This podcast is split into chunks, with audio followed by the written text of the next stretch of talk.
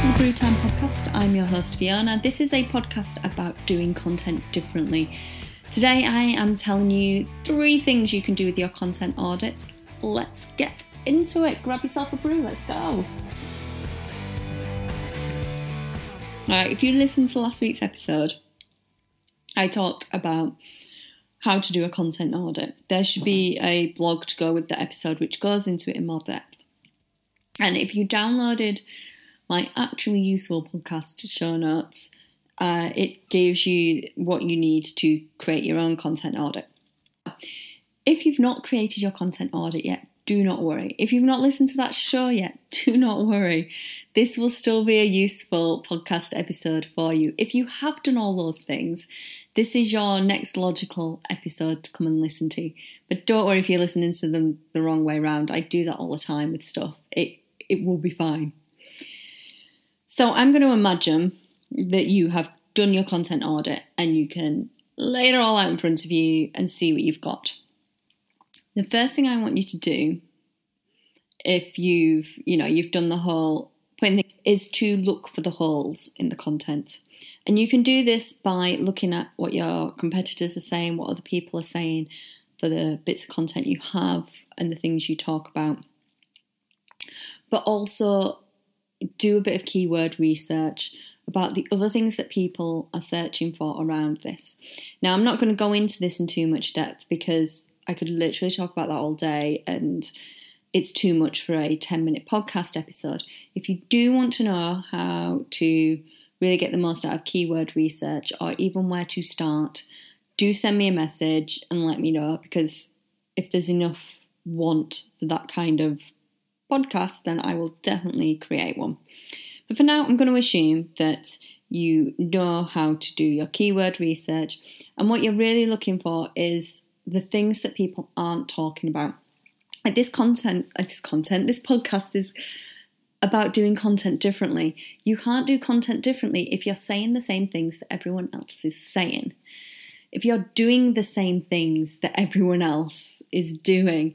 So, where are the holes? What is it that people aren't saying that you know exists? And it doesn't mean that they're not saying them because you're wrong to think that or because you know something about it isn't right or it's not going to work.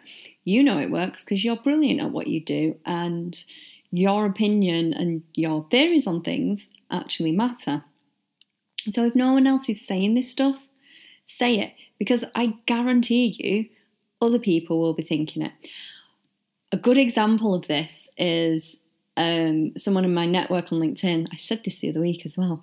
Is, uh, had posted something about why D2C, B2B, B2C marketing, it's all the same.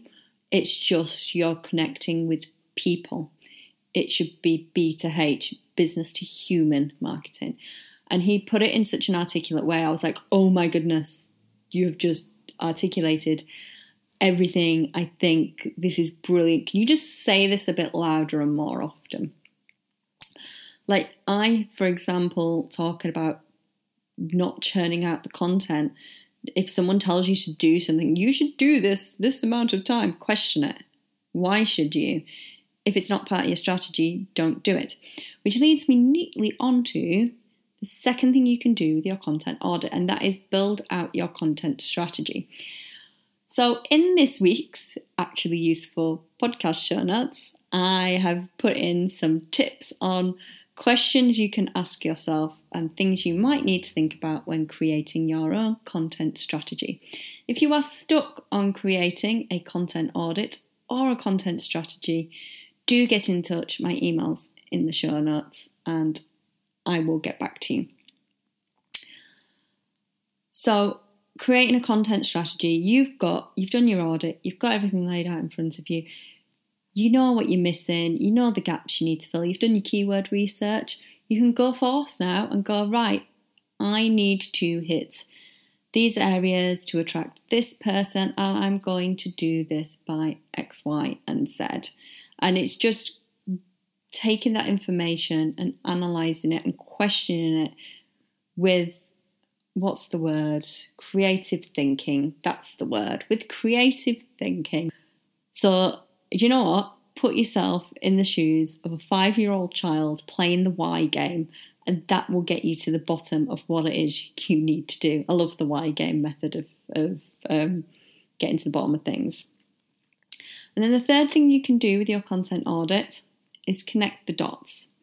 So, with this, it's ensuring that the, the message you're telling is unified. It's the same message you're telling on your email marketing, it's the same message you're telling on your social media, and it's the same message you're telling with your core content that sits on your website, and that your website is telling the exact same message.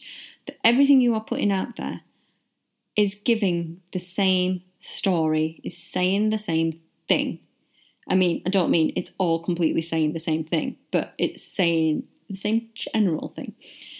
Now, you may have a few things that you talk about. These are often known as content pillars or content buckets, or as I like to think of them, topics. They're topics that you talk about, they are subjects that you talk about.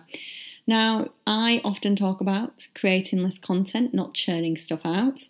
I also talk a lot about blogging and analytics, but some of the other things I talk about, like I am not adverse to getting some heavy metal music references into blogs, and I'll be honest, I do it with client blogs too occasionally when I can sneakily get away with it. I was going back through um, a client's blog, I was doing a content audit on the client's website the other month, and I was like, I put a Fleabag reference in here. That's so funny because I don't think that at the time the client had watched Fleabag, so she didn't entirely notice it, and it got to stay. And I have put other musical references in there, but I I talk about music as well.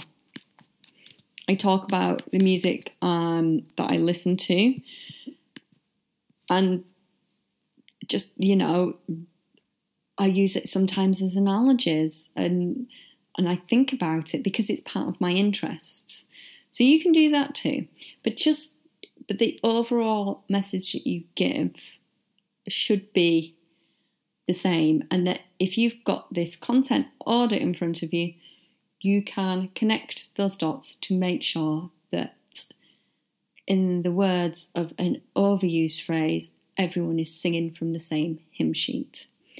If you you can't do that unless you have everything in front of you to know where the holes are, where the leak points are, to know where people are falling through because they've become confused because the message isn't entirely clear at this point or that point. If you've got it all in front of you, you can map it out and you can create it. So I hope you found that useful, even though I said I wasn't going to tell you what to do with your content audit, I was just going to leave you all to it. That I did anyway. And I will see you next week.